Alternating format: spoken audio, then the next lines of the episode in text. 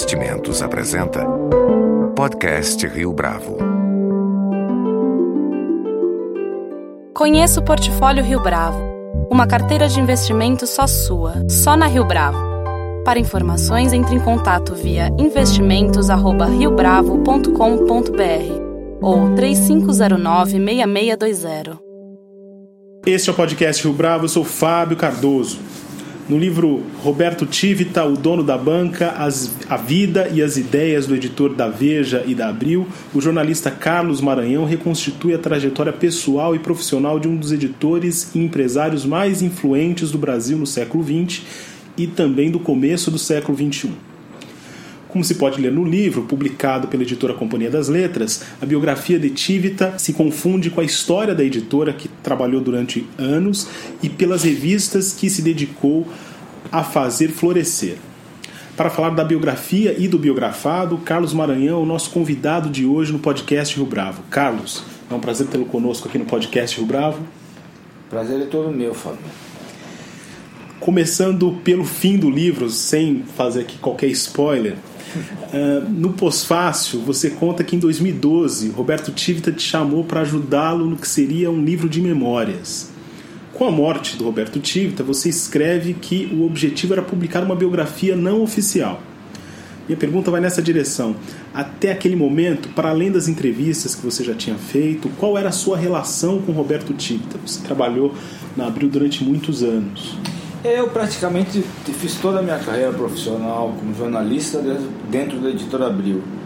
Eu sou de Curitiba, mas comecei lá mesmo, na sucursal da, da Abril, no começo dos anos 70, e eu sempre tive a ambição, o sonho, muito jovem era naquela ocasião, que eu trabalho há tanto tempo porque eu sou da época que o trabalho infantil era uma coisa tolerada, até incentivada, antes que as pessoas façam conta.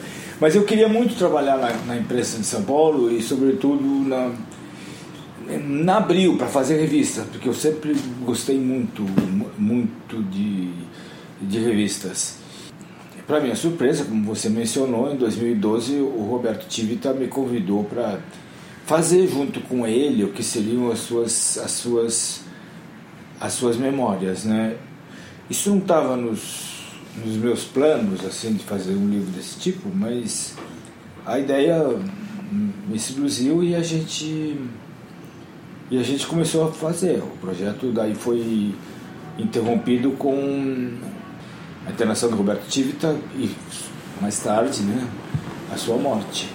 Eu, não, não, não, eu jamais respondi diretamente a Roberto Tivita. Eu, nesses anos todos da Abreu, eu trabalhei uma grande parte em Placar, que era a revista semanal de esportes, em duas ou três encarnações, digamos assim. Trabalhei também em duas ou três ocasiões na revista Playboy, uma outra fase da revista. Na Veja, um pouco, mas sobretudo eu trabalhei na, na, na Veja São Paulo. E nos últimos anos nas outras Virgínias, que eu era diretor editorial da Veja Rio e outras revistas regionais que tinha. Mas na maior parte do tempo eu tratava como meu chefe, digamos assim, o diretor da revista Veja. É, e, e anteriormente do diretor das, das revistas mensais da, da Abril. Mas o Roberto Tivita, ele tinha, o descreveu como um dos mais importantes eh, editores, aí segunda metade do século XX, é verdade, publisher no sentido mais americano assim da palavra, ou seja, a pessoa que cuida das áreas genéricas de uma revista, seja editorial, seja comercial, mas sobretudo que pensa na revista como número um, né? Isso que ele que, que ele era, sobretudo. Então, ele, embora respeitasse hierarquias, pelo menos na, na teoria, ele quebrava muito, ou seja, no caso da, da revista Veja São Paulo, era uma revista muito querida, muito próxima dele, porque ele que teve a ideia de fazê-la. E ela circulava dentro da Veja, que era a razão de ser é, profissional do Roberto Tivita, desde a concepção dos números zeros em 68 até a morte dele em 2013. 45 anos depois, né? E, e ele tinha a Vegina, como é chamada normalmente a revista Veja de São Paulo, como uma, uma, uma cria, um filhote, né? Então ele ligava para mim com frequência para dar, entre aspas, sugestões de matérias, para eventualmente fazer uma observação mais crítica ou eventualmente elogiosa sobre uma determinada capa, edição ou, ou matéria. Mas havia um, uma, uma, certa distância que se quebrou um pouco no, no período que a gente estava fazendo essas, essas gravações sobre a vida dele. Antes desse período que você começou a fazer essas gravações, essas entrevistas, ele já te interessava como personagem? Eu sempre tive muito interesse pela história da editora Abril e pelas histórias das revistas em geral.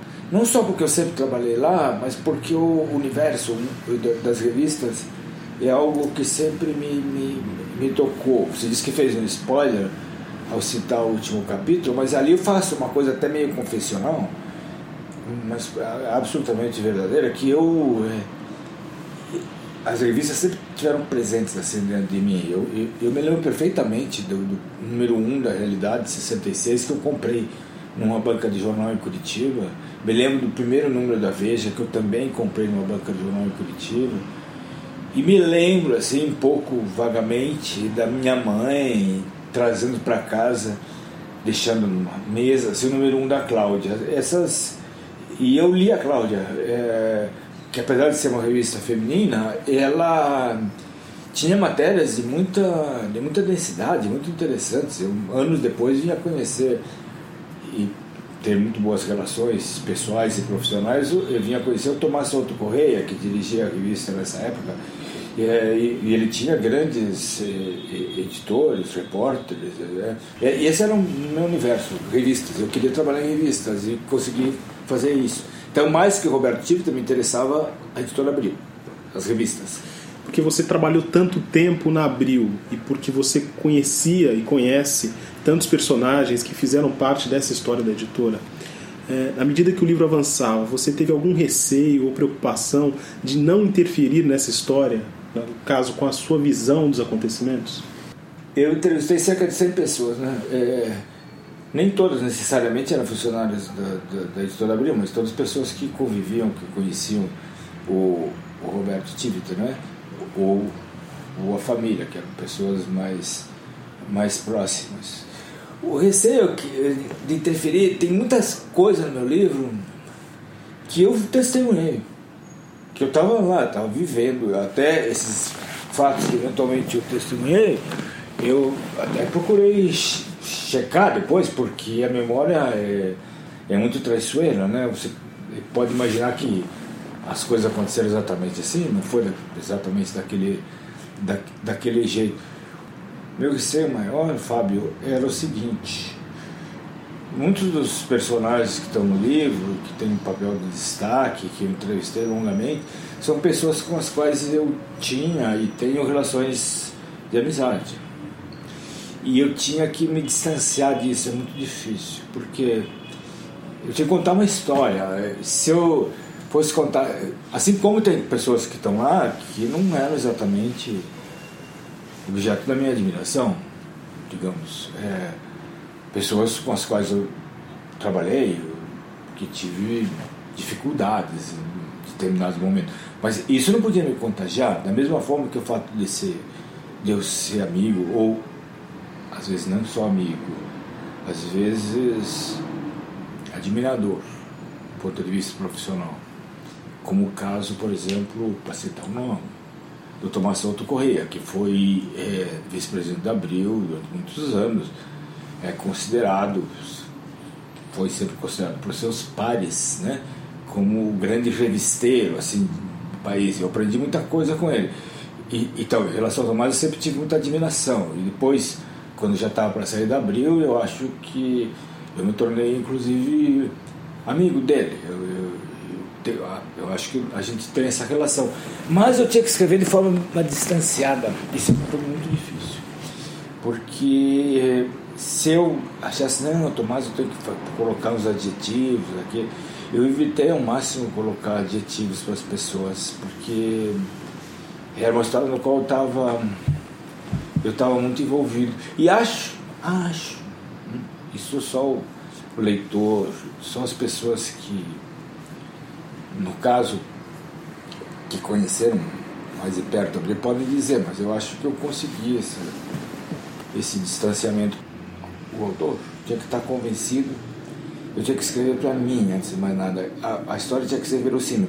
Se eu não me convencesse do que eu ouvi, do que eu apurei, o leitor também não ia se convencer. Porque eu entrevistei muitas pessoas que às vezes me contavam histórias que eu achava que elas estavam super estimando o seu papel, ou, ou que não estavam dando uma versão que eu achava que era correta dos acontecimentos. E se eu não estava convencido, e se eu, através de um trabalho de checagem, eu não conseguia confirmar se aquilo era assim mesmo, eu não publicava. É, ou seja, mais do que o que você levantou, é que eu tinha que estar tá, manter distância, eu não podia beneficiar quem fosse meu amigo, pessoas que eu admirava, e eu não podia ter má vontade com pessoas de que eventualmente eu não tivesse esse mesmo juízo. Né?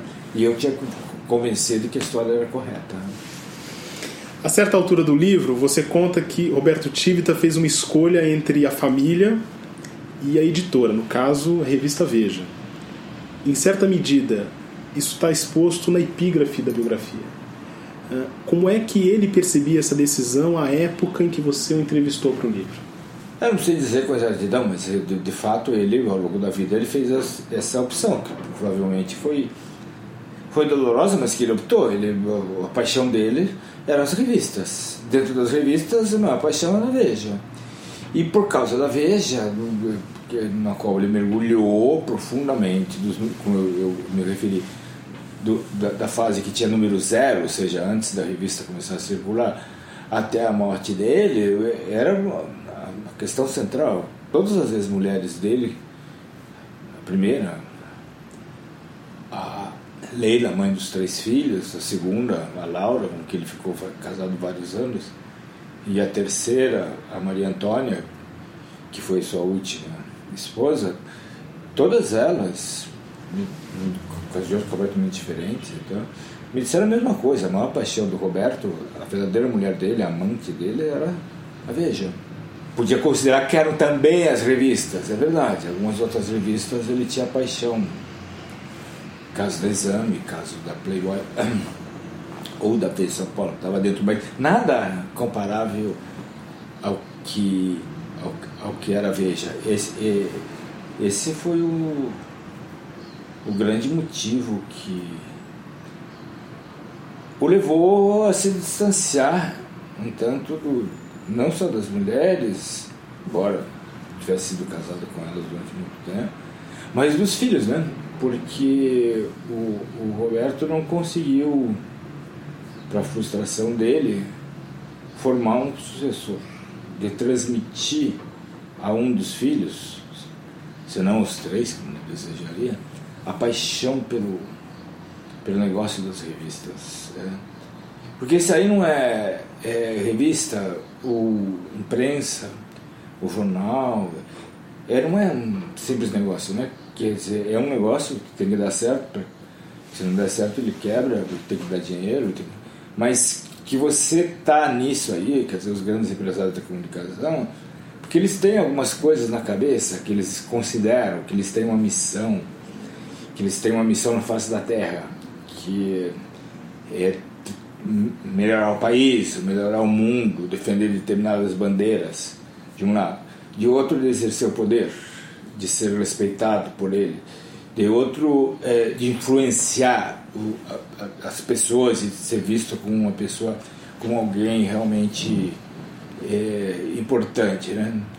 Você vê isso tanto no, New York Times, família Salzburg, é, que vai passando de geração, ou aqui, para citar só esse exemplo, a família Mesquita, até recentemente, que também ia passando de pai para filho, uma coisa de, uma bandeira, de, de defender determinados valores dos quais acreditava. O Roberto acreditava nisso, achava que dinheiro, essas coisas todas, é, eram consequência. Agora, os filhos não, não, não pensavam assim. Ele achava, o Roberto Tivita achava que através da Veja ele melhoraria o Brasil e o mundo, simplificando assim uma, uma visão talvez até entre idealista, um lado talvez. Um pouco ingênuo, não, não importa. O fato é que ele batalhou e, e, e nesse sentido, ele não conseguiu transmitir isso. Eu acho que essa foi talvez talvez uma, a grande frustração da vida dele. Né? Falando nesse ponto administrativo, é, no livro também fica claro que Roberto Tívida tinha um modo bastante peculiar de tocar a editora, de tocar os negócios, confiando muitas vezes no próprio instinto para tomar algumas decisões. Ao mesmo tempo, ele adotava um tom conciliatório para algumas disputas, evitava entrar em bola dividida. Você acredita que esses dois pontos, personalismo de um lado, diplomacia do outro, contribuiu para que a editora não tivesse saído à frente no tocante ao conteúdo digital? Eu não sei, são coisas diferentes. O, o Roberto Civita, eu, eu reconheço, eu acho que no meu livro diz isso, ele era realmente um publisher no sentido americano, eu acho que ele foi um grande editor de revistas, mesmo tendo cometido erros nessa frente. Agora, ele não era decididamente um grande empresário, um homem que é muito preocupado com chamadas perdas e lucros e tal. Ele achava que as coisas tinham que ser feitas, independentemente do resultado imediato. Tem que gastar tanto dinheiro para lançar essa revista, vamos gastar. Isso é, é importante, essa revista tem que sair. A revista aí existe ah, nós temos que mandar uma equipe para a China. Quanto vai custar? Ele não queria saber quanto ia custar. Se fosse realmente relevante, ele assinava. Isso ele fazia, fez desde a época da revista Realidade, a partir de 1966, que ele dirigiu a revista durante um ano e meio. Foi uma revista muito importante na história da Abril, na história da empresa brasileira. E como até, até, até o, o, o, o final dos seus dias. Ele. É, hesitava muito quando se via premido diante de inúmeras crises financeiras que a editora Abril enfrentou, ele tinha maior dificuldade de autorizar, eh, por exemplo, demissão em massa de pessoas.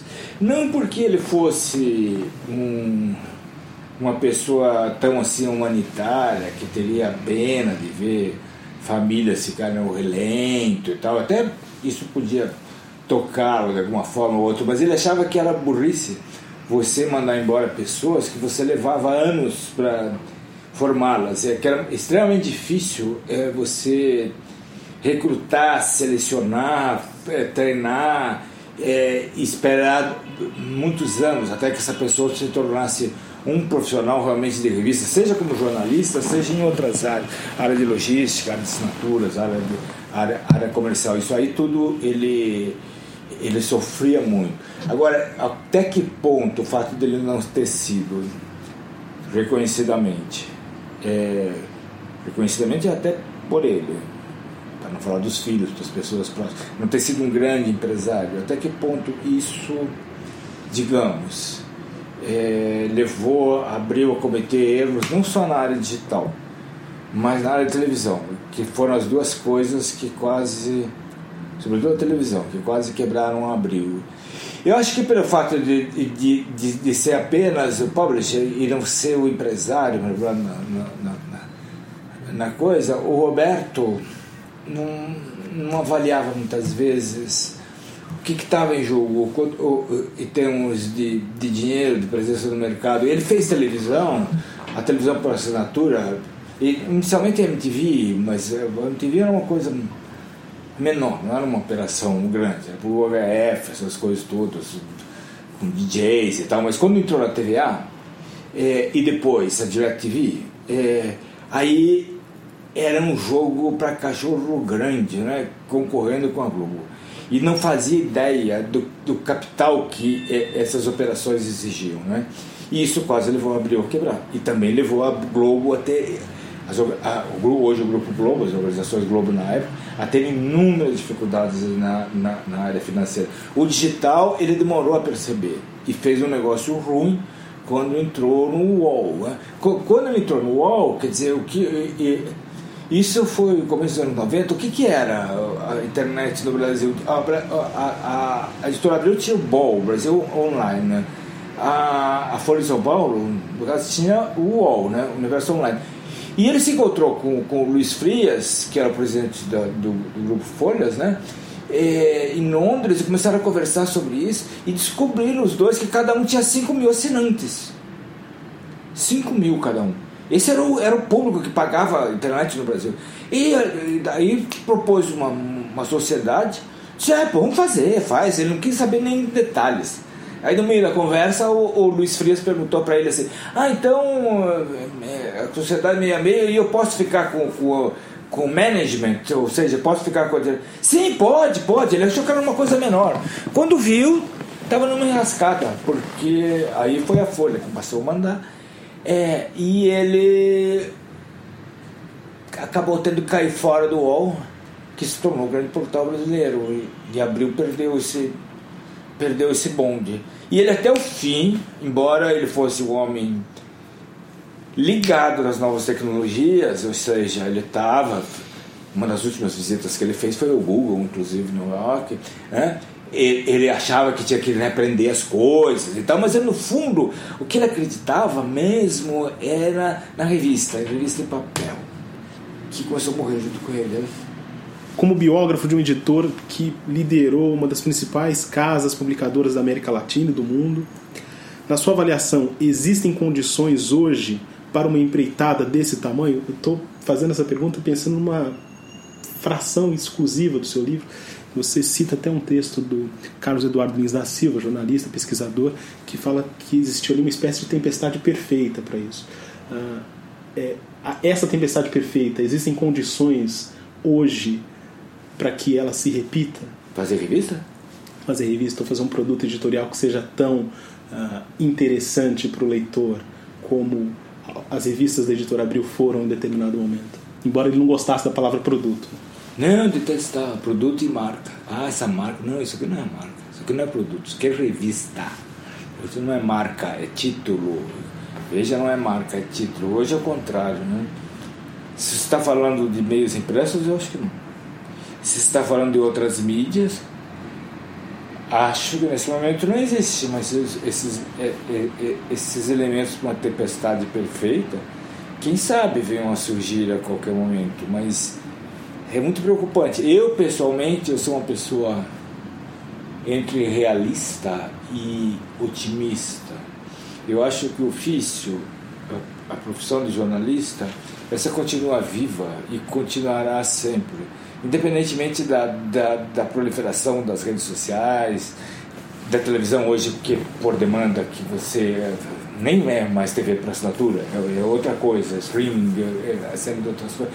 É, eu, eu, eu acho que nada disso dispensa o profissional da informação, profissional de conteúdo.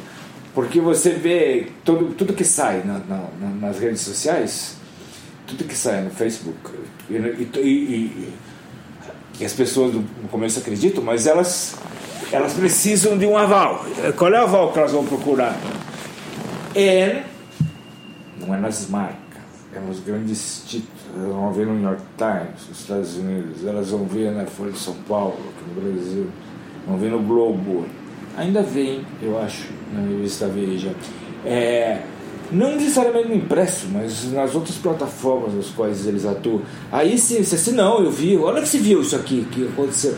Não, mas saiu no New York Times, agora mesmo durante a eleição americana, a gente viu um monte de notícias falsas que foram, que foram publicadas e que tiveram uma grande disseminação, mas afinal de contas as pessoas descobriram que eram falsas indo a, aos grandes é, títulos, às grandes marcas, porque confio no jornalista, no jornalista profissional, que é que, que é o profissional de comunicação que sabe que você lida com fatos, com a verdade. Né? Isso continuo acreditando. Carlos Maranhão, muito obrigado pela sua participação aqui no podcast Rio Bravo. Ó, Fábio, foi um prazer, uma honra de falar com você e com os, os ouvintes do seu podcast. Com edição e produção de Leonardo Testa, este foi mais um podcast Rio Bravo. Você pode comentar essa entrevista no SoundCloud, no iTunes ou no Facebook da Rio Bravo.